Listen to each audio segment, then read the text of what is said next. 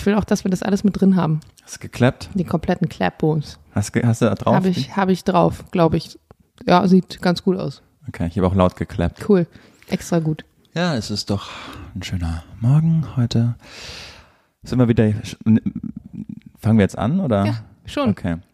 Eine neue Woche, eine neue Folge Antenne Allmann. Wenn ihr Mäuse das hört, ist es bereits der 8. September 2022. Schön. Mir gegenüber in Real Life sitzt heute eine immer noch hustende Jana Heinisch. Sie, sie trägt, mm, das mag ich gerne, sie trägt einen ähm, Strickpulli, Ja, weiß, bei mir ist einfach, Creme. das sieht man schon Herbst, bei dir ist noch Sommer. Julian sitzt da nämlich im Leinenhemd.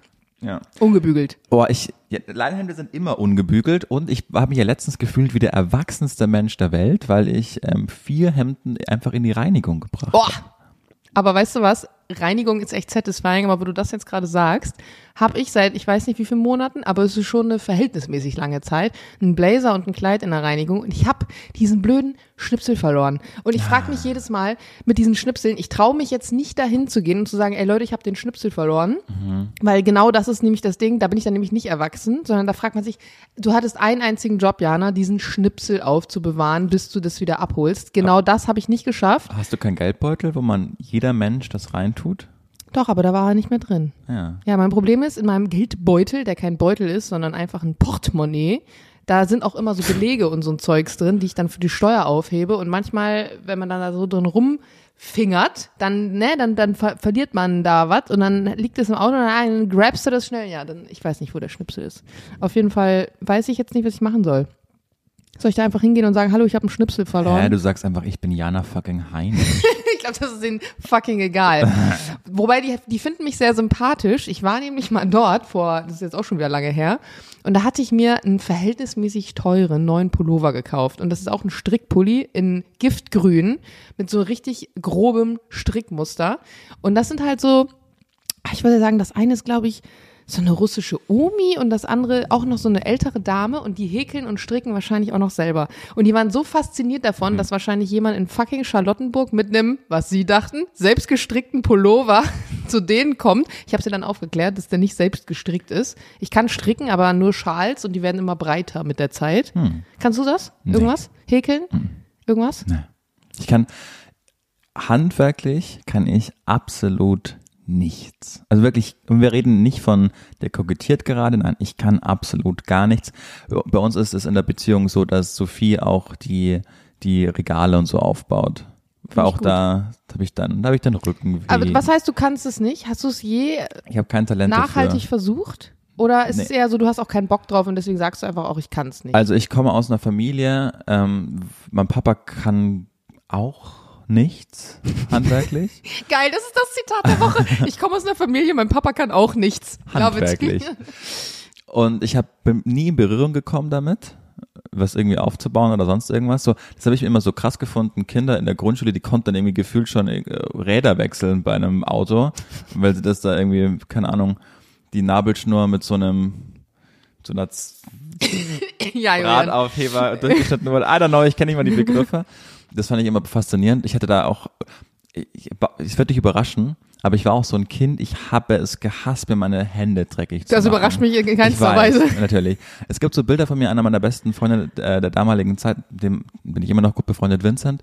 Äh, wir sind gleich alt und der war so ein, der war so ein Baufanatiker auch. Also dem, der hat alles zusammengebaut und zu Lego mit irgendwie Mo Mo Mo- Motoren drin und hat sich so selbst so eine Seilbahn gebaut und dann äh, hat er im Garten so einen riesigen Sandkasten gehabt und da ist dann immer Wasser reingekommen, dann hat er sich gerade gebuddelt und ich saß dann immer mit meiner Latzhose und meinem weißen T-Shirt daneben und habe ihn einfach nur angeschaut und dachte, Alter, Das beschreibt dich und was ich Genau. von dir denke und so. aber schon so mit, geil. mit zwei. Und da, und da dachte ich so, warum, warum, warum machst du das? Was, soll- was, warum sollen wir uns da dreckig machen? Weil lass doch, lass doch über, keine Ahnung.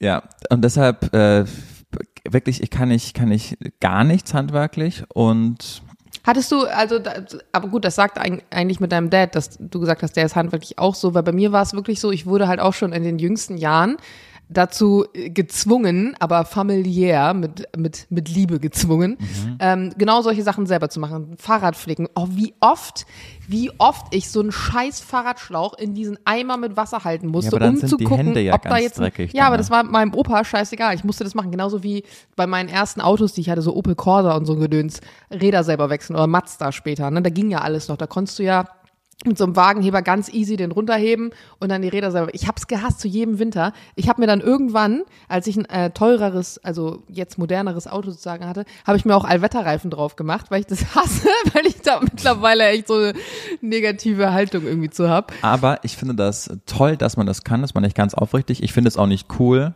dass ich das nicht kann. Es nervt mich. Ist nicht so, dass ich es jetzt mir nicht beibringen könnte, wenn man ein Rad wechselt, aber jetzt habe ich kein Auto mehr. Aber zum Beispiel äh, habe ich ja ähm, von Jan, von dem ich mal erzählt habe, der dann irgendwie dachte, als wir in San Diego waren, er ist jetzt der nächste Tom Brady. Mit dem habe ich letztens wieder telefoniert. Mhm. Geil. witzig, seit Hat, hat er die Folge gehört? Nee, aber er will sie nachhören, meinte er. Und da hatten wir mitten in Los Angeles auf diesen riesen Highways, die so siebenspurig sind, da haben wir mit unserem alten Ford, mit unserem Minivan, hatten wir einen Reifenplatzer gehabt.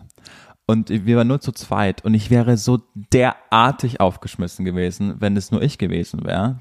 Und er konnte halt einfach so easy diesen fünften, Raden, äh, fünften Reifen da rausnehmen äh, aus dem Kofferraum und dann da einfach anbringen. Da sind wir dann weitergefahren bis zur nächsten Werkstatt. Und da dachte ich so, oh, das, das ist so toll, dass wenn man, also das, das fand ich so, Sich so, selber helfen zu können. so geil einfach, genau, weil Ja. ich bin einfach völlig aufgeschmissen. Geil. Also ich mag ich auch, ich mag das auch nicht, ähm, von anderen abhängig zu sein, aber es gibt so eine witzige Geschichte. Wir haben in, da wo ich herkomme, gibt es einmal im Jahr so ein krasses Fest, wo dann das ganze Dorf zusammenkommt. Also es war so ein, ein Volksfest halt einfach mit sieben, acht Zelten. Und mein Fußballverein hatte auch immer ein Zelt. Und das war halt einmal im Jahr mussten dann alle da irgendwie kommen, nach der, wenn man in der B-Jugend war mit 16, 17 und dann halt dieses Zelt zusammenbauen, wo irgendwie, weiß ich nicht, zweieinhalbtausend Leute reingegangen also ein sind. großes Zelt. Es ist nicht so ein Ding, wo man sich mal eben drunter stellt, sondern es ist wirklich ein ein Zelt. Zeltzelt. Zeltzelt, wo irgendwie Bands drin gespielt Ja. haben und genau. Und als ich dann zum ersten Mal da aufgekreuzt bin, dachte ich schon am Treffpunkt, irgendwas ist anders. Also die waren alle, dann hatten die so krasse Schuhe an mit so mit so Kappen vorne drauf, dass wenn was auf den Fuß Ja. fällt, dass dann, ich habe meine Turnschuhe einfach angehabt. Dann hatten die auch alle so Engelbert Strauß Hosen an, dass wenn man sich hinsetzt, dass da dann so Kniepolster da sind. Und ich hatte aber ein Tennis, meine Tennishose Geil, an, ne? So, ich dachte so, okay, das könnte interesting werden. Und dann war es so, also die, die sind einfach, weißt du, da auf dem Dorf, da geht man einfach davon aus, dass jeder Das habe ich nämlich auch gerade gedacht. Einfach, genau. Weil ich dachte so mal an meine Dorfzeit früher und jeder hatte dann irgendwie, ne, die Ja. fancy Schuhe, die Arbeitshose. Exakt. Und dann hat mir einer, der dann irgendwie den Hut da auf hatte, weil der irgendwie seit Anfang an dabei war, seitdem das fest ist, drückt mir dann irgendwie so, ein, so eine Maschine in der Hand und ja, spack's mal den Boden fest. So, Was soll ich Und machen? das sind scheiße, mein besten Freund dann so, was, was soll ich machen? Ja, ich spack's den Boden fest. Ich so, ja, was, Was soll ich machen? Was, was? Wollt ihr mich verarschen? Also das ist jetzt so, so eine Grundvoraussetzung, das zu wissen. Und dann ist es so, dass der Boden da reingelegt wurde und der musste dann verschraubt werden einfach. Ja, mit Und Spaxschrauben. Mit Spaxschrauben, genau. In meinem Leben noch nicht gehört. Ich habe nur. Das ist ja eigentlich nur eine Brand. Das ist ja wie wenn du sagst ein OB als Tampon. Okay. Also- ja, ich kannte, nur, kannte zu dem Zeitpunkt nur die Specs. so, die habe ich gelesen. So, dann habe ich er hat bei mir erstmal das Ding erklären lassen und dann ist es Das bei Ding war wahrscheinlich ein Schrauben, also ja genau, so da war also ich, mittlerweile kenne ich mich aus, weil ich das wäre jetzt so lustig. Da sind ja dann so Bits vorne drauf und da muss man das so festspaxen, Mhm. ja, ne? ein Akkubohrer. Genau. So, und ich habe aber so eine schlechte Technik und habe so fest drauf gedrückt, dass ich diesen Bit, diesen kleinen da vorne drauf, in sich verdreht habe. Also das haben die wirklich, das wollten sie ins Museum tun, das haben sie in ihrem Leben noch nicht gesehen, wie man so handwerklich ungeschickt sein kann und diesen, diesen Bit da vorne so zerstört innerhalb kürzester Zeit. So, dann haben sie mir das ziemlich schnell weggenommen. Mal kurze Frage, wie alt warst du da ungefähr? 16. Okay. Genau. So, dann meinten sie, ja, okay, Julian, das hat jetzt nicht so gut geklappt. Ähm, nimm da jetzt mal eine Leiter und häng da oben mal Geil, das, das hätte ich als nächstes gedacht. Bestimmt irgendwas mit Leiter. häng mir das Ding da mal da oben auf. Ich war noch nie auf einer Leiter oder auf einem Bau oder sonst was. Und dann habe ich eben hochgehend festgestellt, fuck, ich habe richtig Höhenangst. und, Und dann stand ich da oben und unten war so ein Typ, ja, jetzt links und ich, ich habe konnte mich dann nicht mehr bewegen. Dann haben sie mir das auch, ja gut, keine Ahnung, komm runter. Und weißt du, was da meine Aufgabe war? Ich habe keine Ahnung. Getränke holen. Dann musste ich die provisorischen Getränkelisten, die nur, eigentlich nur da waren für die Arbeiter, nur bestehen aus Wasser, Cola und Spezi, äh, was um Apfelschale, musste ich an das Zelt mit dem Teser kleben. Geil. Und dann durfte ich gehen. Ja, das ist, so. äh, aber guck mal, ich war gar nicht schlecht mit irgendwas mit Getränken. Genau. So, das war dann, und am nächsten Jahr weiß ich weiß nicht wieso, aber im nächsten Jahr haben sie mich gar nicht mal gefragt, ob ich helfen kommen will. ja, aber das ist doch äh, clever, ne? Stell dich dumm, sei schlau, stell dich dumm. Also ja. hat ja gut funktioniert. Ich, ich stelle mir gerade vor, wie ihr irgendwann mal umzieht aus der Wohnung und euch neue Gardinen aufhängen möchtet. Ich glaube, da möchte ich dabei sein. Ja, das ist ja toll, weil da habe ich ja eine Partnerin, die das alles macht. Sie macht das alleine gerne. dann, sie hängt dann allein die ja, ich helfe dann natürlich schon. Du stehst dann unten und reichst an. Ja. Aber das ist bei uns lustigerweise auch so. Ja. Bei uns aber, ja doch, Jules hat schon nicht so ein handwerkliches Talent wie ich, aber glaube ich mehr als du. Aber ich bin dann so ein Perfektionist und will das dann auch genau so akkurat und gerade und abgemessen und so, dass ich mir immer denke, nee, ich mach das, du kannst mir gerne den Staubsauger halten, aber alles andere will ich dann machen, ja, weil wenn ich es dann schief mache, dann kann ich zumindest sauer sein auf mich und äh, nicht auf ihn. Aber guck dir an, die Gardinenstangen, sehr tipptopp. Wunder, Super Wunder, Sache. Wunderschön. Mir geht es tatsächlich immer so mit ähm, so handwerklichen Anschaffungen, dass ich gefühlt immer alles brauche. Also gerade als du so über diesen Akkubohrer gesprochen hast, wir haben hier natürlich einen von Makita. Natürlich. Ich habe natürlich auch ähm, eine Schlagbohrmaschine von Makita, die ich sehr liebe. Was ist eine Schlagbohrmaschine? Also du hast ja manchmal Gemäuer, welches doch sehr massiv und hart ist. Und da mhm. kommst du mit einer normalen Bohrmaschine, wo sich also vorne einfach der Bohrer dreht, nicht richtig rein. Das heißt, eine Schlagbohrmaschine hat noch eine Vorrichtung, wo sich dieser Bohrer nicht nur dreht, sondern gleichzeitig noch so vor hämmert. und zurück hämmert. hämmert. Das heißt, er schlägt und bohrt gleichzeitig. Ach, du kannst aber beides einstellen. Also du kannst auch nur bohren oder auch nur schlagen. Und du kannst beides.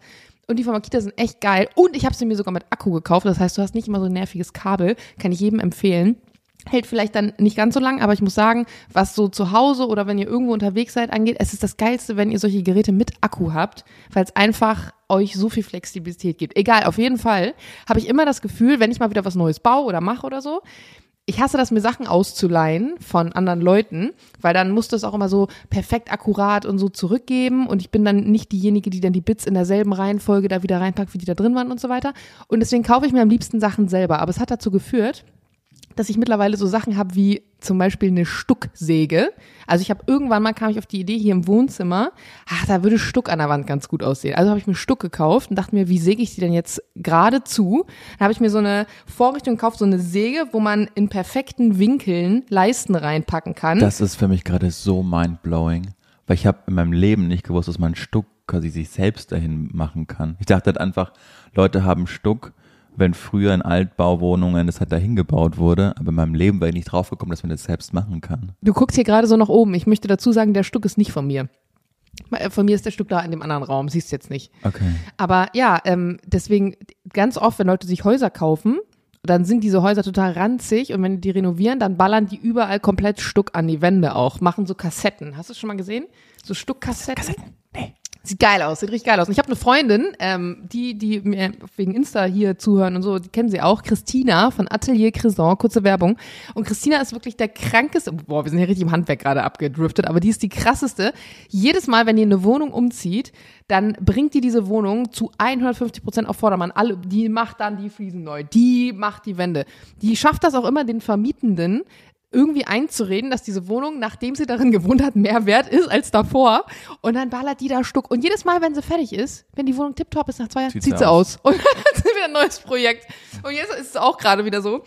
Jetzt so eine geile Wohnung in Wien, wirklich wunderschöne Wohnung. Und ja, äh, wahrscheinlich zieht sie wieder aus. Also total krass. Anyways, auf jeden Fall habe ich jetzt eine Stucksäge und ich habe diese Stucksäge genau einmal benutzt, nämlich für diesen Stück. Und manchmal denke ich mir dann, okay, wäre vielleicht doch cleverer gewesen, du hättest jetzt was ausgeliehen.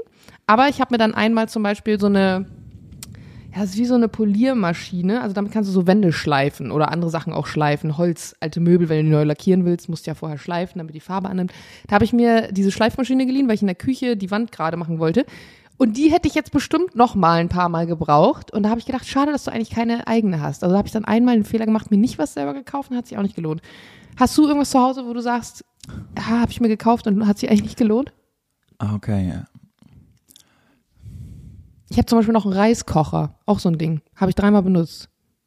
Ja, ich bin so ein Bulimie-Sandwich-Maker. Maker. Oh, geil. Wir haben uns unseren Sandwichmaker zum Beispiel, das ist so geil, dass du das jetzt sagst. Wir haben uns den Sandwichmaker von den Nachbarn ausgeliehen, von Lukas und Svenja. Rat mal, wer den Sandwichmaker nie wiederbekommen hat. Wir. Und dann habe ich irgendwann mal gesagt, wollt ihr eigentlich mal den Sandwichmaker wieder haben? Und Svenja so, naja, ihr benutzt den eh viel häufiger als wir. Kannst auch bei dir lassen und wenn wir den wieder haben wollen, dann leihen wir uns den von euch. Ja, aber ich finde, das ist so, ich hatte, ich habe das, ich hatte eine Phase gehabt, vor allem als ich Student war, da habe ich das wirklich auf ein neues Level gehoben. Ja, glaube ich. Also da habe ich mir bei in München bei Käfer habe ich mir da so so Cremes gekauft, so äh, so so Walnuss, Tomaten, Cremes im Pesto. Glas, genau, Pesto, dass man sich dann einfach, das habe ich mir auf, die, auf den Toast geschmiert, gemeinsam mit so einem spanischen Queso und Sun-Dried Tomatoes und dann so ein Serrano-Schinken noch drauf in den Sandwich. Geil. Also du wirklich, hast es perfektioniert. ich habe es auf ein neues Level gehoben. Wir können es einfach mal so sagen, wie es ist. Aber da habe ich mich so reingefuchst und dann war das auch, das war auch kein Problem für mich, diesen Käse dann irgendwie danach wieder wegzuputzen. Also ich habe das einfach, ich habe das so gerne gemacht. Für ungefähr vier, fünf Wochen habe ich mich quasi nur davon ernährt. Und irgendwann hängt es dir so, weil dann kannst du auch keine neuen Variationen Du hast alles durch irgendwann. Genau. Das ist, Spiel ist durchgespielt. Und dann hängst dir irgendwann so aus dem Hals raus. Und wenn du dann den Fehler machst, den zu putzen und wohin zu tun in der Küche, irgendwo, wo er gerade nicht im Weg umgeht, dann findet man den quasi nie, Nie wieder. wieder. Also man stolpert Ja. nicht mehr drüber und denkt sich, ach, jetzt ein Toast. Das ist so ein Bulimie. Das ist wirklich Verwendung. gefährlich, wenn man Sachen so exzessiv dann betreibt, weil Genau wir haben den, ja, Waffeln auch so ein Ding, aber wir haben den Sandwichmaker zum Beispiel, als wir den jetzt bei den Nachbarn gesehen haben, gesehen. Und bei mir war es auch wie so eine Kindheitserinnerung, weil ich glaube, das letzte Mal benutzt habe ich den als Teenager. Aber jetzt haben wir genau diesen Fehler, den du gemacht hast, nicht gemacht, sondern unser Sandwichmaker, beziehungsweise der von unseren Nachbarn, steht auf der Mikrowelle drauf, so halb geöffnet, mit noch so ein bisschen Käserest dran, Mhm. sodass man immer, wenn man dran vorbeigeht, die Option hätte, den jetzt nochmal wieder zu benutzen, weil er ja nicht mal geputzt ist. Das heißt, es lohnt sich dann auch, den zu benutzen. Ja. Ja, das verstehe ich. Aber mein mit Abstand größter Fehlkauf, habe ich davon schon mal erzählt, von meiner Gitarre Ja, im Podcast auch schon? ja. ja Und wir haben gesagt, wir wollen sie irgendwann versteigern. das war wirklich mit Abstand mein größter Fehlkauf. Mein Gott, hätte ich mir für das Geld eine coole Gitarre kaufen können. Aber ich war 15 und äh, blind vor Schönheit. Blink, vor- blind vor weißer, wei- weiß war die, ne? Mit so Flammen drauf oder Ja. sowas. War das nicht so? Warte, Geil. Ich, ich zeig's dir mal kurz. Ich glaube, das ist so, wie wenn Mädels früher oder auch Jungs vielleicht ähm, geile Barbie-Häuser gekauft haben. Also ich war irgendwann, ich hatte ein Barbie-Auto, ich hatte zwei oder drei Barbie-Häuser, ich hatte den Barbie-Pferdehof, ich hatte was weiß ich was alles, aber ich weiß nicht, ob es euch da ähnlich geht, auch mit Playmobil. Ich habe den ganzen Scheiß mal aufgebaut, so anderthalb Stunden lang mit Freundinnen, hab die alle geil angezogen und dann hatte ich keine Lust mehr zu spielen. Jetzt reicht Julian mir hier gerade sein Handy rüber mit dieser Gitarre und das ist witzig, weil ich habe mir diese Gitarre ja gerade im Kopf vorgestellt. Ich weiß ja nicht, wie sie aussieht und ähm, ich sehe sie gerade und es ist ungefähr 40 Prozent schlimmer, als ich es erwartet habe. Also dieses Bild müssen wir eigentlich mal screenshotten in den Podcast. Also weiße Gitarre mit Flammen, okay, aber das, ist, das sind sogar Tribals hier drauf. Und, dann ein ist da noch ein, ein brennendes Adlerherz. Also wenn ich sagen würde, was passt nicht zu Julian, dann wäre es diese Ja. Gitarre. Aber 15 geil, weil ich kann mir jetzt so ein Bild vorstellen, wie du mit 15 warst. So eine Gitarren geil finden, handwerklich nicht begabt sein, aus München. Es, äh, es kristallisiert sich ein Bild heraus, aber geil. Love it. Was ist die heute wert? 300 Euro wahrscheinlich. Ja, ich habe sie damals, die war ja auch zertifiziert, also der hat mir das ja so angeschmatzt mit, hey, die gibt's irgendwie nur 49 Mal auf der Welt. Mhm. Und genau, hier sieht man es auch hinten drauf. Ähm, da steht zum Beispiel bei dem jetzt eine 044 Okay. und ich hätte, keine Ahnung, 039 oder so. Das heißt, die verliert nicht an Wert, weil sie nur so und so oft mal auf der Ja, Welt das haben sie gibt. dir zumindest damals so Haben erzählt. damals, jetzt gibt's einen Restock von, keine Ahnung, 20, 30.000 und Könnte man das vertraglich nicht irgendwie Als hätte der 15-jährige Julian auch dieses Zertifiz äh, Zertifikat damals irgendwie aufgehoben. Ich weiß gar nicht mehr, wo das ist. Anyway, äh, ja, mein Gott, Fehlkäufe muss man auch mal machen. Und irgendwann werde ich das meinem Sohn mal überreichen. Meinte hier, Sohn, ich habe die damals nur für dich. hab ich die Witzig, das rede ich mir dann auch immer ein. Ich habe äh, am Wochenende ähm, Jules überreden können, mit mir frühstücken zu gehen. Also nicht so, dass ich ihn dazu überreden musste, aber es war irgendwie so eine Situation, wir hatten das irgendwie nicht geplant und unsere Tage sind in letzter Zeit extrem voll und das, was du immer sagst mit, ihr seht euch ja so oft, ist momentan irgendwie gar nicht so, weil Jules neuerdings ähm, einen meiner Fotografen ähm, trainiert und coacht, so Personal Coaching, der wirklich jetzt extrem viel abnehmen will und äh, gefühlt, ich habe jetzt noch Fashion Week und so ein paar Sachen, es ist auf jeden Fall momentan so, dass wir uns nicht so viel sehen. Und dann hatten wir einen Vormittag zusammen gleichzeitig frei und ich dachte mir, geil, komm, lass uns mal frühstücken gehen. Und wir laufen hier so raus Richtung Kantstraße und dann war da auf einmal ein Antiquitäten-Bummel-Flohmarkt. Ah ja. Und ich habe mich mega gefreut, weil ich liebe sowas, ja. Und Jules hat sich überhaupt nicht gefreut, weil er hasst sowas, ja. Und ich so, können wir da kurz noch rübergehen? Und er so, ja, komm, wir gehen noch kurz darüber. Und dann habe ich ein richtig, richtig geiles Nudelholz gesehen aus so Keramik oder Porzellanmix, würde ich sagen, mit so blauem, das hatte so wie, wie früher dieses alte Porzellan, so blau lackiert und das hatte noch so goldene Streifen, also wirklich wunderschön. Und ich dachte mir, boah, das will ich haben. Und Jules mich dann natürlich komplett ausgelacht, Digga, wir haben Nudelholz zu Hause. Hast du das schon jemals benutzt? Ich sag, ja, hab ich, wenn ich dies oder jenes gebacken habe. Und also ganz ehrlich, dieses Nudelholz, du wirst dir das jetzt kaufen, das wirst du da zu Hause in dein fancy Regal stellen, das wirst du einfach niemals benutzen. Und ganz tief in mir drin dachte ich mir, vielleicht hat er recht. Hätte er das jetzt nicht gesagt, wäre das bestimmt auch so. Jetzt muss ich es aber ja benutzen, weil er das so gesagt hat. Also habe ich dann am nächsten Tag so einen richtig geilen ähm, Zwetschgenkuchen bzw. Tart gebacken, wo ich dann natürlich auch Teig für aus. Ist noch welche Ja. da? Willst du nachher ein Stück? Ja. Ja, ist richtig geil geworden. Ja. Kannst mitnehmen. Kannst dann äh, berichten, ob es lecker war. Aber genau das ist es nämlich. Da, dann hast du so Menschen in deinem Umfeld, die genau wissen, manchmal kickt dann vielleicht die Ästhetik rein oder bei dir mit der Gitarre, da, da will man sich dann einreden, man braucht Dinge, die man gar nicht braucht, die wollen dich davor bewahren. Und ähm, dann willst du denen aber beweisen, dass es nicht so ist, nutzt es dann, aber in Wahrheit hatten sie vielleicht recht. Also ich Ja. weiß nicht, wann ich das Nudelholz das nächste Mal benutzen werde. Wahrscheinlich zum Plätzchenbacken. Who knows? Ja, ich glaube, damals war das auch so und das habe ich heute auch noch so, wenn ich Geld habe, dann will ich das jetzt auch und ich und ich denke mir, okay, das will ich jetzt und dann gibt es aber nicht mehr. Dann denke ich mir, ich habe jetzt eh schon geplant, das Geld auszugeben, dann gebe ich jetzt für irgendwas anderes aus, was mich dann aber überhaupt nicht mehr hinterher so befriedigt, wie das, was ich eigentlich kaufen wollte. Ich hätte einfach drauf warten müssen. Und damals war es auch so, da wollte ich mir eigentlich, für alle Gitarren-Nerds, ich wollte mir eine Gibson kaufen, eine Les Paul, äh, eine schwarze mit so weißer Umrandung. Und die gab es dann aber nicht mehr. Und ich hatte da aber Geburtstag und ich wollte unbedingt nach Hause kommen mit einer Gitarre. Und dann habe ich das irgendwie gesehen und dachte, ja, die ist irgendwie besonders, die nehme ich jetzt. Und dann, meine Eltern, bist du dir sicher, dass du die willst? Ja, die hat keiner. Ja, es gibt einen Grund, warum die keiner hat. Und ja, das ist. Ich hatte naja. das eher als Kind, also als Teenie, muss ich sagen, hatte ich das gar nicht, aber ich erinnere mich, dass ich mal mit meinen Eltern im Disneyland war und ich muss so, oh, ich weiß nicht, sechs, sieben gewesen sein und wir waren in einem Laden, da gab es diese Prinzessinnenkleider von den ganzen Disney-Prinzessinnen und es gab einmal das Kleid von Cinderella, das ist ja so ein blaues. Ich weiß nicht, ob du das gerade in deiner. Vorstellung, ja. Und es hat so zwei hellblaue, das sind wie so Aufsätze auf der, auf der Hüfte sozusagen. Und dann gibt's, gab's das von Belle, von Die Schöne und das Biest. Das ist ein gelbes, Gelbes, beziehungsweise ja. goldfarbenes und das hat so Raffungen. Und die beiden waren irgendwie in der engeren Auswahl. Und meine Mutter meinte so, ja, ich würde das Gelbe nehmen an deiner Stelle, weil das Gelbe ist schwerer hinterher zum Beispiel selber zu nähen. Das Blaue hingegen, das ist nicht so sehr individuell. Und ich wollte irgendwie unbedingt das Blaue. Und sie hat aber die ganze Zeit gesagt, nimm doch das Gelbe. Und dann habe ich aber aus Trotz hinterher trotzdem das Blaue genommen. Problem war dann, ich dachte hinterher, als ich dann das Blaue hatte, scheiße, hätte mal das Gelbe genommen, weil man dann irgendwie aus Trotz, so war es bei mir früher, ich wollte dann immer das Gegenteil von dem, was meine Eltern vorgeschlagen haben und habe dann aber hinterher gemeint, hm, wäre vielleicht doch clever gewesen, wenn ich auf sie gehört hätte.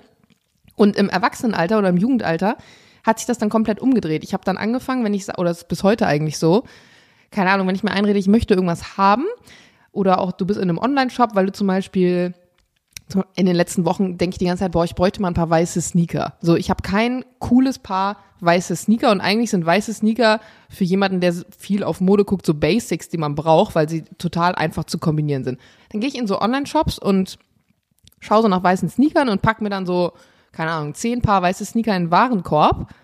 Und dann ist aber dieses Gefühl von nach neuen Schuhen gucken in dem Moment befriedigt. Dann mache ich den Laptop zu und lasse das im Warenkorb. Dann kriege ich die nächsten fünf Tage erstmal 30.000 Werbe-E-Mails, wo sie mich dann dran erinnern, was da noch in meinem Warenkorb liegt und ob ich nicht nochmal zurückschauen will. Aber gefühlt kaufe ich dann doch keine. Und dann merke ich nächstes Jahr um dieselbe Zeit wahrscheinlich wieder, ach Digga, du bräuchtest mal weiße Sneaker. Da sind wir das ganze Gegenteil. Wenn ich dann auf die Jagd gehe, da muss dann auch was im Warenkorb sein, das ich dann kaufe. Und da mal so ein Tipp an Google. Das kann doch nicht sein, dass die Algorithmen so krass ausgereift sind. aber dass es immer noch, nachdem ich das dann schon gekauft habe, mir immer noch als Werbung angezeigt wird. So, das habe ich jetzt, ihr habt mich da schon bekommen. Die Falle hat zugeschnappt, Google. Ihr habt den Köder ausgeworfen wie ein dummer Hurensohn. Kapitalistenjunge habe ich zugeschnappt. Ihr habt mich führt mir jetzt nie vor Augen, dass ich schwach war, nehmt das weg und gebt mir wieder was Neues, weil Ey, ich das bald ist aber kaufen komisch, kann. weil das habe ich gar nicht. Bei mir wird dann immer nämlich genau der Inhalt, der sich noch in diesem Warenkorb befindet, der wird mir dann auf allen möglichen anderen Webseiten so als Werbung vorgeschlagen. Ich denke, ja Leute, ich weiß, dass ich da noch einen halb leeren Warenkorb habe, aber wenn ich was gekauft habe, nicht. Lustigerweise, das merkt man dann wahrscheinlich, wenn man viel Insta-Stories macht, habe ich letztens, und da denke ich mir wieder, wie perfekt diese Algorithmen wirklich sind. Ich hatte ein Oberteil an, ich habe nicht die Firma genannt, ich habe nichts verlinkt, ich hatte einfach nur dieses Oberteil an. Und Followern von mir wurde dieses Oberteil vorgeschlagen. Das heißt, es ist, es ist eine Bilderkennung da, die erkennt, was ist das für ein Oberteil, die sehen kann, wo kann man das kaufen, die dann den Zuschauenden aus dieser Story das ausspielt, was ich anhatte. Und ich dachte mir nur so, Alter, das ist so crazy eigentlich, wenn du dir das mal überlegst. Und ich, hinterher habe ich dann auch selber teilweise angezeigt bekommen. Da denke ich mir dann wirklich krank. Genauso wie damals mit dieser ähm, Perioden-App-Geschichte. Ich weiß nicht, ob du das mitbekommen hast, vielleicht nicht. Da haben Frauen, die haben ja Zykluskalender teilweise, wo die dann ihren Zyklus tracken, um auch zu gucken, ob alles so äh, stimmt und im Reinen ist und so weiter. Und dann kannst du auch eintragen, weiß ich nicht, wie stark war die Periode, hat, hat die sich verschoben um Tage, hast du vielleicht gerade versuchst du schwanger zu werden und was weiß ich. Du kannst da alle Infos irgendwie reinhauen. Und diese ähm, Apps haben die Daten verkauft an Google, damit Google dann in der Zeit, wo Frauen ihre Periode haben, Werbung für Periodenprodukte ausspielen kann. Und ich denke mir nur so, das ist so genial, aber auf eine andere Weise irgendwie auch so asozial. Aber gut, es funktioniert. Genau, andererseits die App ist bestimmt kostenlos, man zahlt halt dann quasi mit, seinen, solche. mit seinen Daten dafür. Und ich finde immer so, also ich finde das ja prinzipiell irgendwie gut, wenn die Algorithmen so gut sind, dass man ja wirklich, also wie oft ich was gekauft habe, wenn man das dann irgendwie rechts angezeigt wurde. Ich mache das aus Prinzip nicht, aber ich glaube, das liegt auch daran, dass ich in dieser Branche arbeite und dass ich mir immer denke, ich will nicht so ein Opfer sein, was dann auf diese Werbeanzeigen reinfällt. Doch. Also das mache ich eigentlich, nee. Hä, aber dann, dann besprichst, widersprichst du dir ja vollkommen selbst, was deine Arbeit angeht, weil du machst ja quasi nichts anderes. Aber ich äh, mache ja keine generierten Werbeanzeigen durch Algorithmen. Okay. Also bei mir ist es so, ne, mit diesem Warenkorb, wenn der dann wieder irgendwo angezeigt wird, dann würde ich niemals darauf klicken, weil ich äh, mir sage, ich will selber entscheiden, nicht aufgrund einer Anzeige, wann ich jetzt vielleicht zu diesem Warenkorb zurückkehre und was davon kaufe oder nicht. Wenn ich sage in meiner Story, 20 Leute haben gefragt, welche Hose ich heute anhabe und ich verlinke die Hose, dann ist noch was anderes, weil eine aktive Nachfrage von Personen da war. Aber dieser Algorithmus ist ja einfach nur darauf ausgelegt, praktisch zu sagen, du hast was nicht gekauft, du hast dich gegen eine Kaufentscheidung entschieden. Hier ist nochmal ein Reminder, vielleicht überlegst du es dir nochmal. Also es ist für mich nochmal so eine, eine andere Sache. Wir müssen, Jana, es wird, wurde eingefordert von unserer Community, wir wissen, müssen wieder mal ein bisschen mehr an unseren Rubriken festhalten. Stimmt. Deshalb frage ich dich jetzt ganz offiziell, Jana Mhm. Heinisch, was war dein Brr-Moment der Woche? Hattest du einmal, dann Ich mache ich den. ich muss so kurz überlegen, hatte ich einen? Mm, Oder, oder ein ähm, Highlight der, der Woche. Ein Highlight war auf jeden Fall, ähm, dass ich dieses Nudelholz gekauft habe. Aber es lag auch daran, dass, ich weiß nicht, ob du das machst, wahrscheinlich ja nicht. Kochst du viel? Wir haben uns Eigentlich nicht, ne? vor zwei Wochen haben wir uns wahnsinnig gefeiert, weil Sophie hat sich eine Gemüselasagne äh, uns gemacht, nachdem wir es auf dem Wochenmarkt das Gemüse angekauft haben. Und das war in diesem Jahr zum zweiten Mal, dass wir die Küche benutzt haben. Ja, immerhin. Ne? Also Das andere Mal mal ein Roastbeef could be gemacht. worse. Ich meine auch, dass du mir irgendwann mal erzählt hast, ihr habt zwar eine Küche, aber ihr benutzt sie eigentlich nur zum, ich wasche mal die Hände so Ja, ungefähr. das ist auch so witzig, weil unsere Stromrechnung, die ist so absurd niedrig, weil wir halt nie kochen. Ja, das ist gut. Also ich koche schon verhältnismäßig viel. Und ich habe jetzt mal wieder gemerkt, wie schön das ist. Aber ich bin ja auch so, in mir wohnt ja auch manchmal so eine, so eine Vintage-Seele. Wie schön das ist, wenn man kocht ähm, mit, ich sag jetzt mal so saisonalen Sachen, die gerade da sind. Also jetzt zum Beispiel ist ja, äh, der Herbst kommt. Es gibt wieder Zwetschgen, es gibt bald wieder Birnen, ähm, es wird bald in, in kürzerer Zeit Kürbis geben. Und früher, als du Sachen noch viel, sorry, im Garten selber angebaut hast, da war das ja normal, dass man mehr oder weniger mit dem gekocht hat, was da ist. Also ist ja irgendwie auch logisch, dass ich jetzt zum Beispiel im November nicht unbedingt Erdbeeren essen werde oder so. Und meine Nachbarin hat sich eben so einen Riesenkorb Zwetschgen gekauft, nur leider waren die noch nicht so richtig reif, hat mir die Hälfte abgegeben, weil sie auch nicht so richtig wusste, was sie damit machen soll. Und als ich dann dieses Nudelholz gesehen habe, ist es mir dann wie Schuppen von den Augen gefallen. Es war ein Zeichen, okay, du sollst irgendwas mit Zwetschgen und Nudelholz machen. Deswegen ist dabei dieser Kuchen rumgekommen. Oder genauso, letzte Woche hat sie einen kompletten Korb Pfifferlinge vom Wochenmarkt mitgebracht, wusste aber nicht so richtig, wie sie die zubereitet. Ich war früher, bin ja so ein bisschen mit in Polen groß geworden mit meiner Oma. Really? Da waren wir extrem, wusstest du nicht? Nee. Und da waren wir natürlich ständig im Wald zum Pilze sammeln. Das heißt, ich kann dir sagen, ist der Pilz gut, ist der schlecht, wie putzt man einen Pilz, wie legt man Pilze ein, wie bereitet man Pilze zu? Und ich so geil, Pfifferlinge, hat mich voll an meine Oma erinnert. Wir machen jetzt so richtig schöne Kartoffelrösti mit so einer Pfifferling-Sahnesoße. Aber es ist nicht voll, also voll gefährlich, so in Osteuropa Pilze zu essen? Wegen Tschernobyl? Wenn du in Polen in den Wald gehst Ja, und da Pilze isst. ja. Also in Bayern waren wir immer noch davor, Pilze zu essen, weil die alle noch verstrahlt sind. Okay, äh, Bayern wahrscheinlich dann die Leute, die halt auch nicht selber irgendwie handwerken oder so. I don't know. Nein, weil halt damals, als Tschernobyl war, sind die radioaktiven Wolken zu uns gekommen, hat niedergeregnet und das, vor allen Dingen in Pilze, ist es über 50, 100 Jahre. äh, Also mir geht's noch auf jeden Fall noch gut. Ich habe sehr viel Pilze in meinem Leben aus Osteuropa gegessen. Aber who knows? Vielleicht werde ich irgendwann seziert und der wird sagen, oh Digga, die hatte viele Pilze aus Polen. I don't Ja. know. Vielleicht ist es so, vielleicht auch nicht. Auf jeden Fall war es auf jeden- mein Highlight, so ein bisschen wieder zurückzukommen zu dieser Art und Weise, wie noch meine Großeltern Essen zubereitet haben. Also viel so aus dem Garten, viel das, was gerade da ist. Und ich mag das total gerne, weil mich das irgendwie so, so settelt und irgendwie gibt mir das ein schönes Gefühl. Ich kann das auch gar nicht so genau erklären. Ja, ähm, äh, doch, kannst du gut erklären. Also Ja? ich, man kann das verstehen, warum. Okay. Ja, Das war auf jeden Fall mein Highlight. schön. Ja. Hattest du ein Highlight? Ich habe zwei Highlights gehabt. Ich habe ein Zitat von Kurt Tucholsky gelesen. Das fand ich so wunderschön, weil es so den Zeitgeist gerade trifft und das Gefühl. Ich lese es kurz vor, ich habe es gerade rausgesucht. Eines Morgens riechst du den Herbst. Es ist noch nicht kalt, es ist noch nicht windig, es hat sich eigentlich gar nichts geändert und doch alles. Und dieses Zitat hattest du auch in deiner Story. Ja. Ich erinnere mich dran und ich habe noch gedacht, als ich es gelesen habe, witzig, weil genau zwei Tage davor, bevor du das in deiner Story geteilt hast, bin ich morgens aufgestanden und ich schlafe ja immer mit offenem Fern Fenster und wusste, es ist Herbst. Ja. Und habe zu Jill gesagt, es ist Herbst. Und er dann so, nee, Digga, draußen sind 24 Grad. Ich so, ja, ich weiß, aber riech doch mal. Ist, Und dieses, dieser Geruch, und du hast, und der hat das so gut auf den Punkt gebracht, Ja. es riecht einfach nach Herbst und die Luft ist einfach irgendwie abgekühlt und es, ich kann es auch nicht beschreiben, aber er hat es perfekt auf den Punkt gebracht. Voll das schöne Zitat. Richtig schönes Zitat. Ich muss ganz dringend ein Buch empfehlen, das ich gerade angefangen habe zu lesen. Vielleicht bin ich auch richtig late to the party, weil das war letztes Jahr so das Buch. Das ist von Illes ähm, Glück im Zeiten des Hasses. Das muss ich gerade nachlesen. Äh, Schönheit in Zeiten des Hasses. Oder wie heißt das? Liebe in Zeiten des Hasses. Florian Illes äh, ist äh, entstanden im S. Fischer Verlag. Und da geht es darum, der hat eine riesen Recherchearbeit dahingelegt und es geht um die ganzen tollen Schriftsteller und Größen in Berlin in den 20er und 30er Jahren. Also Kurt Tucholsky war dabei, aber auch er deckt so die, das war ja Berlin in den 20er, 30er Jahren, das war ja so, es hat ja nur floriert vor Kunst und äh, Kultur und das war ja so, die Mann und alle haben, haben hier gelebt und es war so toll und äh, dann kam aber immer wie so eine, wie so eine Welle einfach diese Nazi-Zeit und er hat, hat über Liebe in Zeiten des Hasses geschrieben, alles echt recherchierte äh, Geschichten und äh, Tucholsky spielt eben auch eine Rolle. Ich bin noch nicht so weit, aber es ist, es liest sich fantastisch, weil jeder, der so ein bisschen Kultur interessiert ist, ähm, lest das Buch, ist echt toll, ist auch ein Bestseller. Und mein zweites Highlight der Woche, und das fand ich so süß. Also das Highlight der Woche war, dass du dieses Buch gelesen hast. Nein, das Zitat, das ich Ach so, gelesen habe, das hat so okay. genailt, genau. Und das zweite war, das war richtig süß einfach. Ich war im Sender und ich habe die Abendsendung, deshalb bin ich schon ein bisschen früher immer da, so ab Nachmittag, bereite die Sendung vor.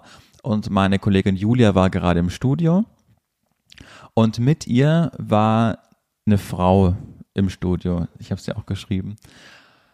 Und hab die aber nicht gesehen, weil die saß so am Boden und genau. Und ich meinte so, ey, ich gehe kurz äh, in die Mall of Berlin, hol mal kurz was zu essen, soll ich dir was mitnehmen? So, das habe ich gesagt, bin ich wieder rausgegangen, bin in die Mall of Berlin und dann habe ich eben gesehen, wie Julia mit dieser Frau, die ich damals noch nicht gesehen habe, rausgekommen ist. Und dann hat sie so, das ist so krass. Ähm, jetzt auch mal das Gesicht zu sehen. Ich höre sonst nur mal deine Stimme bei Antenne Allmann im Podcast und jetzt bist du hier einfach. Oh, das war ja. so süß einfach. Das hat, mich, das hat mich so arg gefreut. Äh, Das ist auch so witzig, dass sie mich über den Podcast und nicht über die Radiosendung hört, wo sie gerade in diesem Sender ist. Ja, geil. ähm, ja, aber das fand ich, das fand ich richtig Habt ihr euch noch sweet. unterhalten so? Ja, Oder? so ein bisschen. Ähm, dass, dass sie dass ihr der Podcast mal angezeigt wurde und sie war eben genau auf der Suche nach so einer Art Podcast und jetzt hört sie jede Folge und die war richtig nett und richtig lieb und ich, Oh. äh, Das finde ich aber cool, dass wir wirklich auch Hörende haben, die eben nicht über unsere Insta-Accounts, über unsere Radiosendung oder whatever, Podcast, also ja. andere Sachen, sondern einfach hat dann, dann der Algorithmus einen guten Job Ja, gemacht. finde ich auch.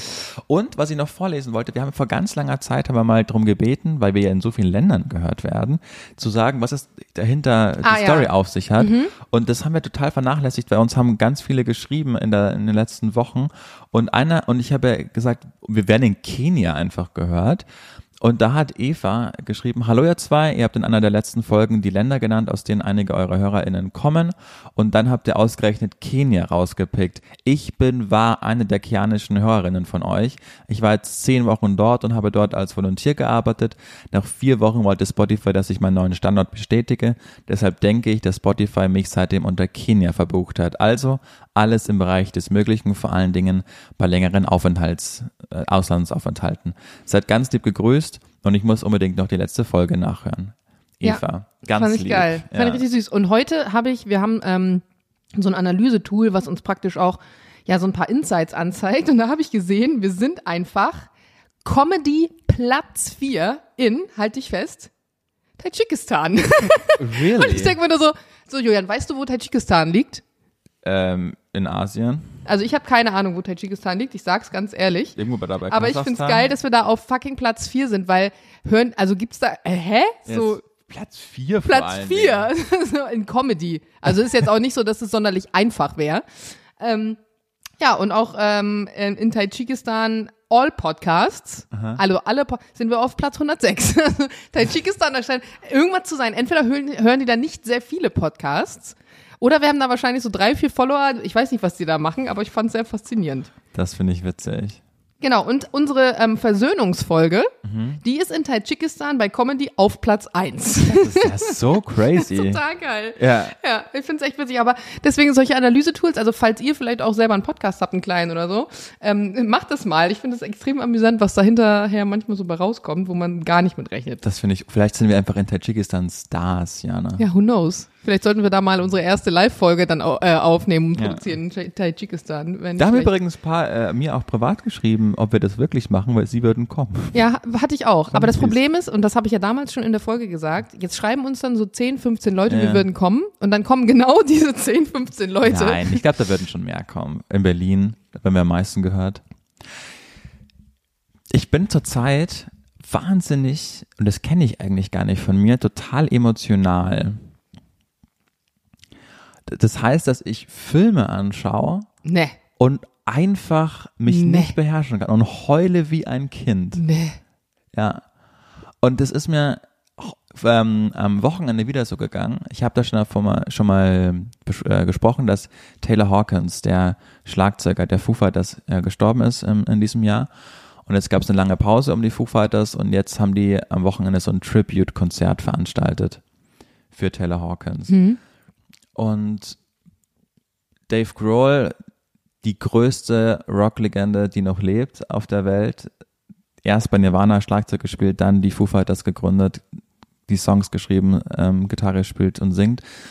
Es war ja, der war der beste Freund von Taylor Hawkins einfach. Es hat danach Kurt Cobain den nächsten großen verloren einfach, dem, er, dem er nahe stand und öffentlich und und dann haben sie den Song My Hero, den Dave Grohl damals eigentlich geschrieben hat für Kurt Cobain und es geht in dem Song There goes my hero, watch him as he goes, he's ordinary. Was für eine unfassbar große Zeile. Also da geht mein, mein großer Held, seht wie er geht, er ist auch nur einfach gewöhnlich und tut nicht so, als würdet ihr ihn kennen. Und er hat äh, den Song jetzt auch wieder gespielt auf der Bühne. Und hast du geweint. Dieses Mal natürlich für Taylor Hawkins. Ja. Und was ich so krass fand, dass der 13-jährige Sohn von Taylor Hawkins bei dem Song Schlagzeug gespielt hat. Oh, krass. Und zwar genau wie sein Vater. Also irres Talent und der hat, also man hat man hat Dave Grohl einfach gesehen und wie er nach hinten geschaut hat und seinen besten Freund da quasi gesehen hat und, es, und dann sein, der Sohn von Taylor Hawkins einfach war. Und dann hat er zum Schluss noch einen Song gespielt, ich glaube es war Learn to Fly, wo er dann einfach ähm, abbrechen musste, weil er, weil mhm. er geheult hat. Und das hat mich so berührt. Und dann habe ich ja auch wieder drüber nachgedacht, wie groß Musik sein kann.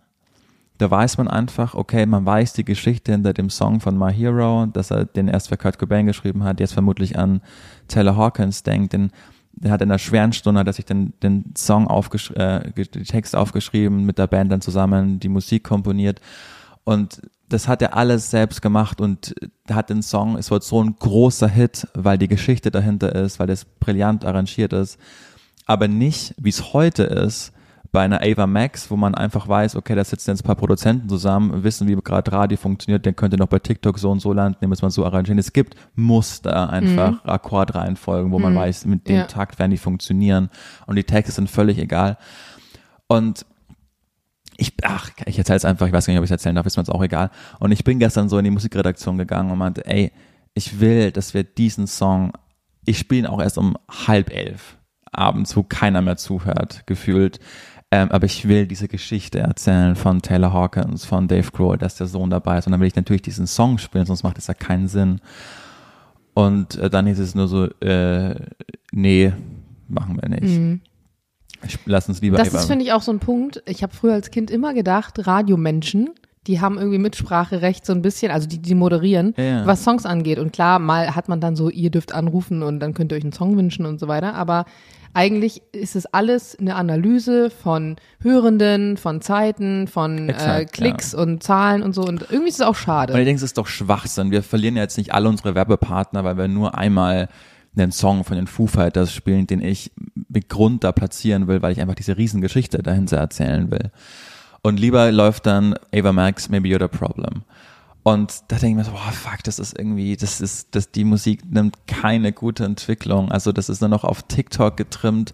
Jeder Song ist maximal zwei Minuten dreißig lang, damit ja, er viele Plays auf Spotify bekommt. Ja. Alle, alle hören sich gleich an. Wirklich, ich höre diese scheiß Songs jeden Tag fünfmal. Und ich weiß immer noch nicht nach einem halben Jahr, wer da gerade singt, weil sie alle, ob das jetzt eine Ava Max, eine Dua Lipa oder wer auch immer, die hören sich alle fucking gleich an. Die Songs sind alle gleich arrangiert. Sie singen über belanglosen Scheiß. Und da war Musik einfach noch so ehrlich und ich kann mir irgendwie so ein scheiß Boomer, der von den Beatles erzählt, aber, aber weißt du, was ich meine? So dafür wurde Musik gemacht, um Leute zu berühren. Das sind Hits geworden, weil du wusstest, was, um was es da gerade geht. Ich kann mir einfach nicht vorstellen, dass das Mensch, dass eine Ava Max auf einem Konzert mal zum Weinen anfängt, weil sie einen ihrer Songs spielt. Den haben irgendwelche Leute geschrieben, den haben irgendwelche Leute komponiert, die stellen sie dahin, weil sie, weil sie eine hotte Olle ist und weil sie irgendwie einen Ton treffen kann. Aber da ist doch keine Seele mehr in der Musik. Also wer geht denn, wer geht denn auf, wer, wer kommt denn nach einem gestressten Tag nach Hause? Die Freundin hat Schluss gemacht, der, der Hund ist gestorben, setzt sich auf die Couch und denkt sich, Jetzt mal die aktuelle Single von Ava Max. Das wird nicht sein. Das wird nicht vorkommen. Und diese, diese Scheißentwicklung, alles ist so belanglos, alles klingt gleich. Und ich, ich äh, profitiere von dieser, das es läuft ja alles. Wir haben ja unglaublich gute Zahlen. Es wird nur so viel gehört, aber ich denke mir, warum? Wer hört denn diese, diesen Scheiß? So, liebe Freunde, das ist der Moment, wo man einfach nur daneben sitzt und zuhört wie Julian Hutter mal. Und das finde ich richtig schön. Und das, wo du gerade gesagt hast, du bist emotional, ich finde es richtig schön, dass du hier dich jetzt mal gerade so ausgekotzt hast. Ich kann das voll verstehen und total nachvollziehen, was du sagst. Ich glaube auch zum einen aber, es gibt Künstler und KünstlerInnen, die halt nicht dafür gemacht sind. Also deren Aufgabe ist es nicht, wenn dein Hund gestorben ist, einen Song zu produzieren, mhm. wo du denkst, den höre ich mir jetzt an, weil es einmal ein trauriger Hintergrund ist. Und man würde wahrscheinlich nicht jeden Song hören, wenn der Hund gestorben ist oder der Partner dich verlassen hat. Aber es gibt auch Musik, die wahrscheinlich einfach dafür gemacht ist, dass sie so nebenher dudeln kann. Und das ist einfach der Großteil dieser Popmusik. Also ich, ne, weißt du, was ich meine? Also das, ja, ja. Sind, das sind keine Songs, die dich in der Tiefe deiner Seele irgendwie berühren, aber ich stelle es mir auch anstrengend vor, wenn jetzt jeder Song mich in der Tiefe meiner Seele berühren würde, weil dann wäre ja keiner dieser Songs mehr besonders. Ja klar, es gab schon immer diese, diese Partymusik. Ich wollte damit aber nur sagen, dass die, wenn man die Entwicklung anschaut, das ist ganz krass. Ähm, wir haben ja alle Songs, die wir jemals gespielt haben, die sind ja in diesem System eingespeichert. Mhm. Und wenn du da als Moderator quasi, du musst eine Uhr einhalten. Das heißt, der erste Moderation läuft um die Zeit, dann musst du wieder um Punkt 12 den Opener machen, genau. Und früher, wenn man dann ein bisschen überzogen hat mit der Moderation, dann konnte man immer Titel rauslöschen und dass man wieder ein bisschen Puffer hatte. Die wurden extra dafür eingeplant. Und es gab auch, wenn zum Beispiel so ein Song Justin Timberlake, What Goes Around Comes Mhm. Around, der geht irgendwie in der Ursprungsversion sechs Minuten, dann gibt's aber auch ähm, Gekürzte Variante. eine kürzere Variante, genau. Mittlerweile kann es aber gar keine kürzeren Varianten mehr geben, weil die Songs an Stimmt. sich schon 2,30 Das stimmt. sind. Ich, hab, ich saß mit Jules im Auto vor ein paar Tagen oder so und ich weiß nicht mehr, welcher Song das war, aber der geht, und das ist jetzt auch nicht sonderlich lang, der geht so 3, 3,50 oder sowas. Mhm. Auch ein alter Song. Und Jules dann so, boah krass, der Song geht echt lang, ne? Und ich so, ja, aber weißt du was, irgendwie finde ich das richtig schön. Und Ja. ich glaube auch, der Erfolg von Songs früher hängt auch damit zusammen, dass sie lang waren, weil du, keine Ahnung, eine Hook dann länger hattest und du hast die dann drei oder viermal gehört. Mhm. Aber mittlerweile ist ein Song ja nur noch so, du hast einen Refrain, der, der sich irgendwie immer wiederholt, dann hast du zwei, drei Nebensätze, dann hast du nochmal einen Refrain, dann ist schon wieder vorbei. So, und das war's dann schon. ja. Und eigentlich der, aber ist ja logisch, weil natürlich je, je kürzer ein Song ist, umso öfter kannst du ihn in Zeitraum X auf Spotify abspielen und so schneller kannst du Klicks generieren. Wenn ein Song sechs Minuten lang ist, kannst du den logischerweise in sechs Minuten lang einmal klicken. Wenn ein Song nur drei Minuten lang ist, schon zweimal. Und dann hast du natürlich schon wieder, also es ist ja auch ein finanzieller Aspekt, der da irgendwie mit reinspielt. Genau, also Apple oder iTunes, die waren ja die Vorreiter, wo das wo es über Streaming so losging. Und, und Spotify, die haben wirklich die ganze Industrie richtig hart gefickt. Also was den künstlerischen Anspruch angeht, wie du sagst, die bekommen ja kaum Geld für, für Streams. Deshalb hat es ja angefangen, dass die dann irgendwie so kurze Songs gemacht haben, damit man den doppelt hört. Ähm, es gibt so ein Projekt von einem deutschen Künstler, das heißt The Worthless Album. Da geht jeder Song exakt 29 Sekunden lang, weil Spotify erst Geld zahlt ab 30 Sekunden. Ach krass. Genau. Und deshalb äh, offenbart er das so, okay, nur weil der Song jetzt eine Sekunde zu kurz ist, ist das Ganze wertlos für Spotify. Und genau, 30 Sekunden und deshalb sind Songs irgendwie zwei Minuten zehn. Und dann ist es nur noch so ge- generiert, dass es eben in TikTok auch funktioniert. So, das ist, das ist nicht mehr, das ist, das ist nicht mehr. Andererseits, ver ich verstehe ich das, weil was hast du sonst für Möglichkeiten? Nee, genau, man kann den Künstlern ja überhaupt keinen Vorwurf Ja. machen. Also die wollen ja auch nur ja, überleben. es ist halt so ein Hamsterrad. Und wenn du jetzt keine Adele bist, wo du weißt, auch wenn ich einen 3 Minuten 50 Song mache, der wird gehört, weil ich fucking Adele bin, dann musst du halt da mitspielen. Ansonsten, Ja. das ist eine Industrie und ich bin kein, ich bin kein Fan dieser Industrie. Deshalb kann ich auch meiner Musikredaktion natürlich da auch, also keinen Vorwurf machen. Also die müssen sich dann auch irgendwie an ich Ja, das Problem ist wahrscheinlich bei der, von der Musikredaktion aus, wenn jetzt jeder Moderator kommt Klar. und jede, ne, dann wollen es alle. Das ist bei mir so ein bisschen, um jetzt mal einen kurzen, einen harten Cut hier reinzubringen, ähm, total schwierig mit so Spendenlinks zum Beispiel. Ich bekomme extrem viel Nachrichten mit schlimmen Schicksalen, mit heftigen Geschichten, mit Leuten, die was Wichtiges leisten wollen, die dich, die mich fragen, ey Jana, könntest du diesen Spendenlink teilen? Könntest du diesen Aufruf teilen? Kannst du bitte den Link zur Petition teilen? Und am liebsten würde ich jeden dieser Links teilen. Das Problem an der Sache ist, ich teile so ja schon, würde ich sagen, erstmal verhältnismäßig wenig Links. Da gibt es bestimmt Leute, die das noch häufiger machen. Und trotzdem weiß ich, wie viele Nachrichten in meinem Postfach sich auf das Teilen von Links beziehen. Wenn ich jetzt anfangen würde, jeden Link zu teilen, dann würde ich irgendwann nichts anderes mehr machen, außer Links zu teilen. Und die Frage für mich ist auch immer abzuwägen, warum teile ich jetzt diesen Link und den anderen Link wiederum nicht? Und jetzt hatte ich eine Anfrage vor, ähm, weiß ich nicht, paar Tagen. Da schrieb mir ähm, eine Followerin eine ganz liebe Nachricht und meinte, hey, ähm, mein Kumpel, der will sein Leben lang schon Pilot werden und klar weiß sie, dass sie da bei mir auf äh, Gehör stößt, weil es irgendwie mein Thema ist. Und ähm, der, der kann sich aber irgendwie die, die Ausbildung nicht leisten, das ist ja auch sehr teuer, ähm, eine Pilotenausbildung. Und ähm, deswegen habe ich hier einen äh, Spendenlink erstellt, ob ich den teilen würde. Und dann habe ich so gedacht, das ist eine schöne Sache, aber ich denke mir so, wenn ich jetzt anfangen würde, weil jeder irgendwie sich eine, eine Ausbildung irgendwie finanzieren will, das zu teilen, also wo, wo führt es halt hin?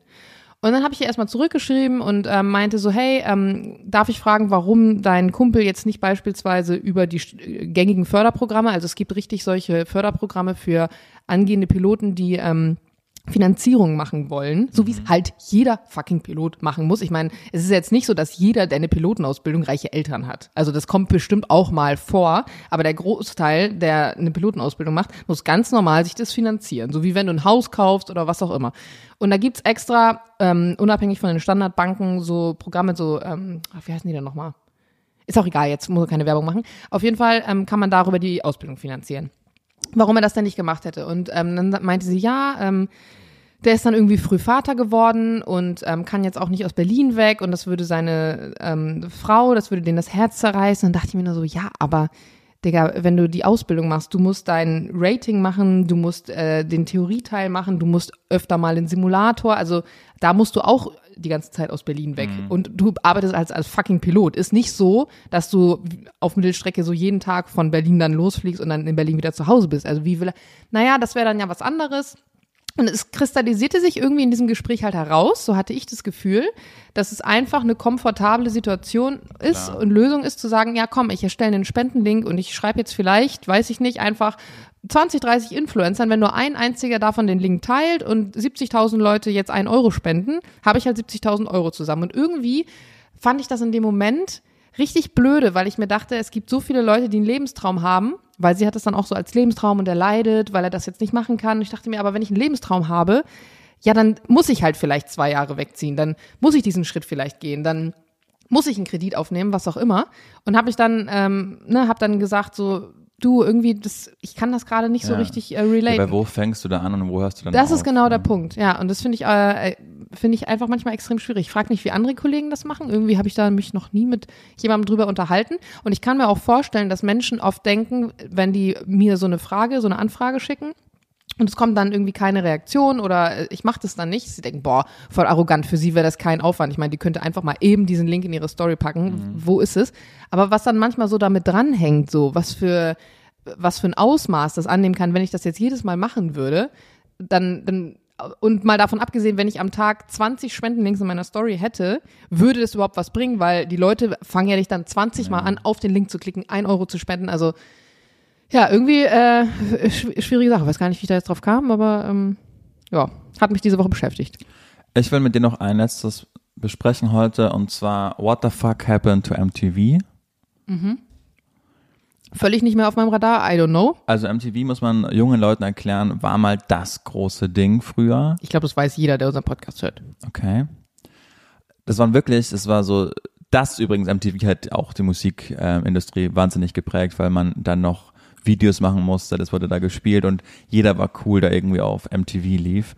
Es gab da, es gab legendäre Sendungen auf MTV, so Christian Ullmann hat das am Anfang gemacht. Ähm, Nora Tschirner, Joko und Klaas, die waren alle da. Es waren wirklich, MTV Home war. Keine Sendung, ohne dass Julian Joko und Klaas erwähnt. Also es war echt, MTV war richtig ein cooler, richtig cooler, cooler Sender, war auch der Einstieg für viele Moderatoren und Moderatorinnen.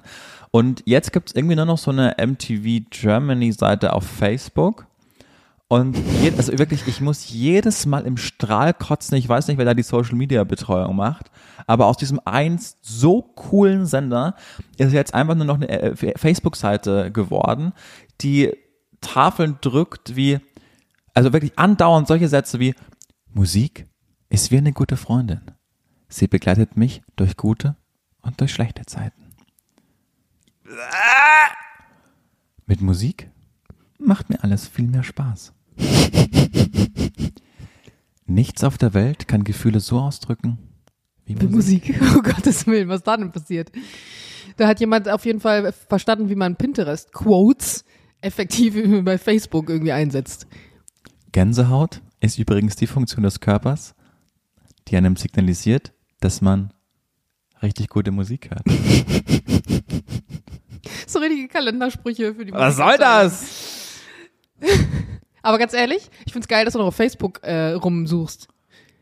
Ich fand's übrigens lustig. Ich habe letzte Woche irgendwas von LinkedIn erzählt, dass ich irgendwas da gedacht Da hast du noch so gelacht, so ein bisschen so abfällig. Und jetzt so vor ein paar Tagen sehe ich so, Julian Hutter will ich bei LinkedIn hinzufügen. Und ich ja. so, alles klar. Frag dich mal, warum ich gerade neu, also warum ich gerade auf LinkedIn bin, neu. Ja.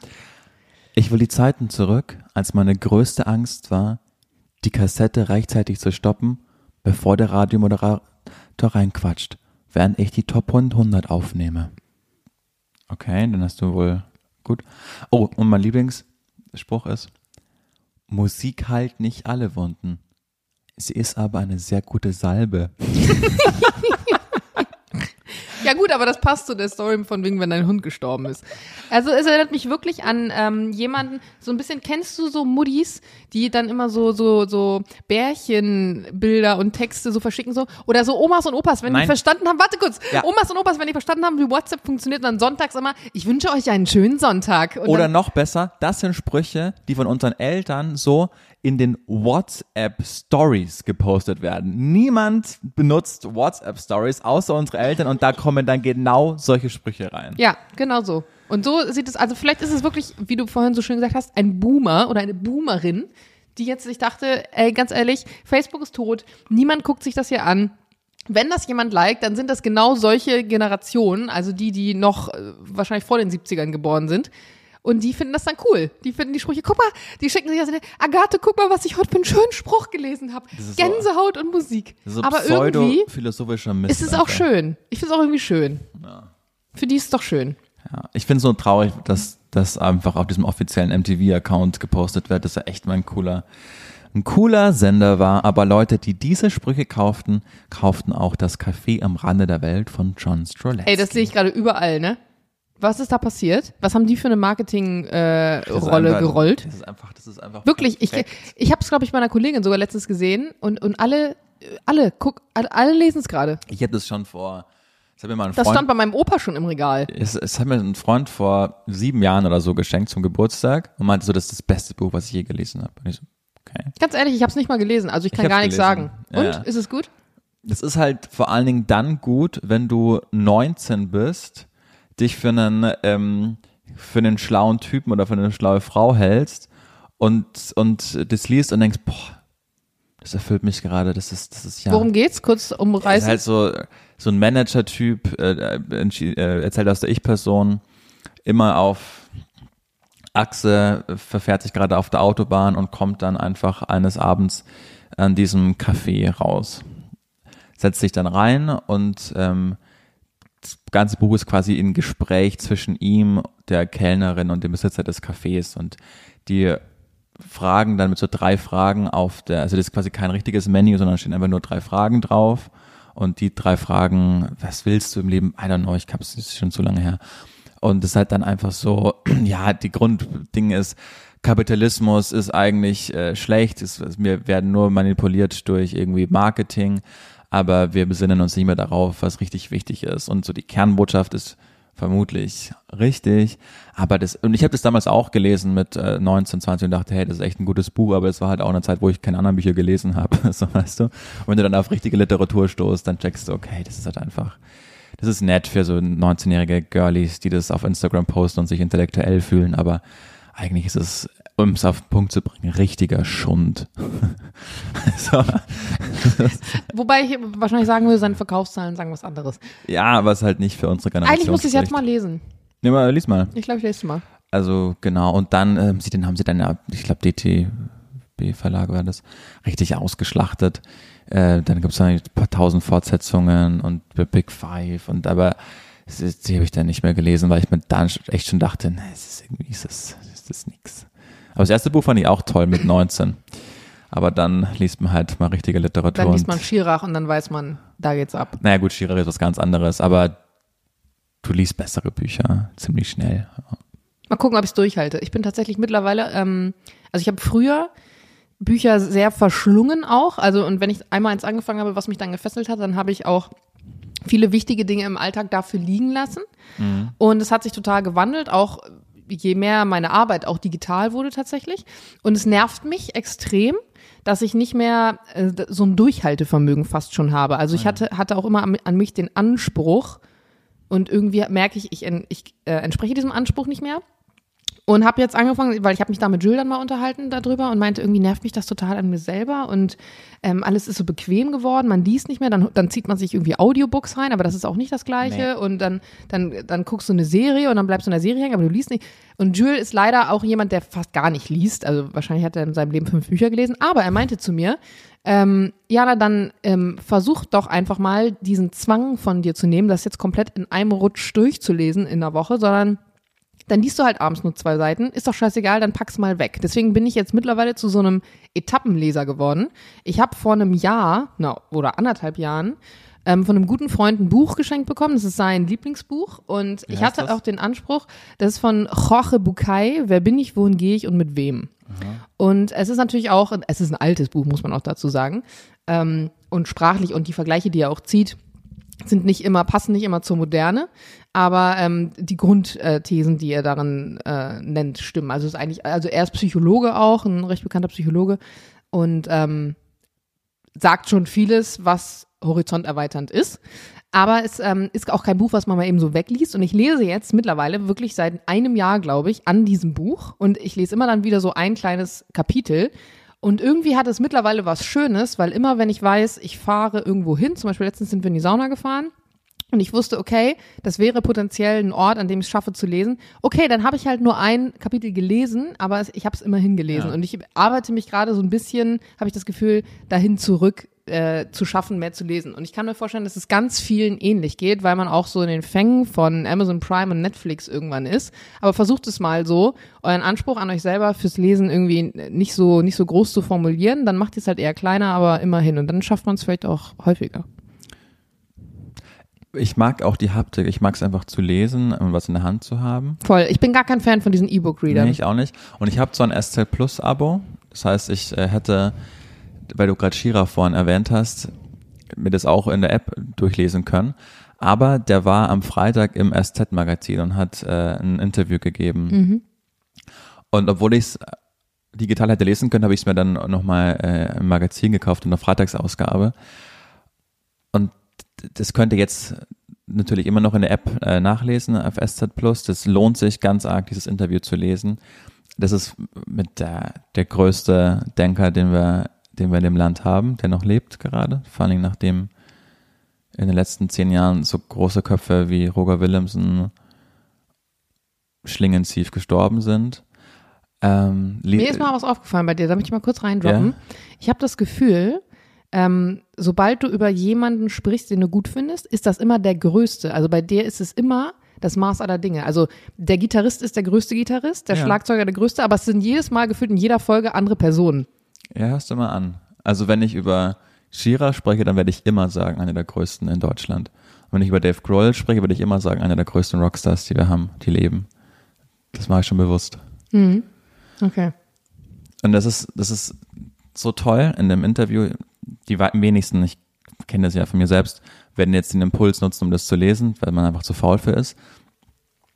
Aber von Schirach, der ist so ein, der lebt am Rande der Gesellschaft. Also der ist, der ist so klug, der Mann, dass es wenig Leute gibt, die ihn intellektuell bereichern. Das heißt, mit denen, er, mit denen er spricht, wo er denkt, er hat jetzt das Gefühl, das bringt mir jetzt einfach was. Deshalb lebt er sehr zurückgezogen, hat ganz wenig Freunde. Stuttgart Barre zum Beispiel ist einer davon.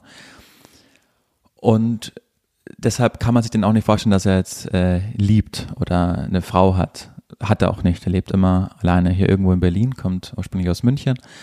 Und dann hat ihn aber der Interviewer darauf angesprochen, ob er schon mal richtig geliebt hat. Und dann meint er, ja, das habe ich. Man kann nur in seinem Leben ein oder zweimal wahrhaftig lieben. Und dann geht es irgendwie darum, ob er Fehler gemacht hat. Und dann hat er darüber, ähm, und es ging über Verzeihen. Und er ist sehr vage geblieben, weil natürlich spricht Schirach nicht über die Liebe.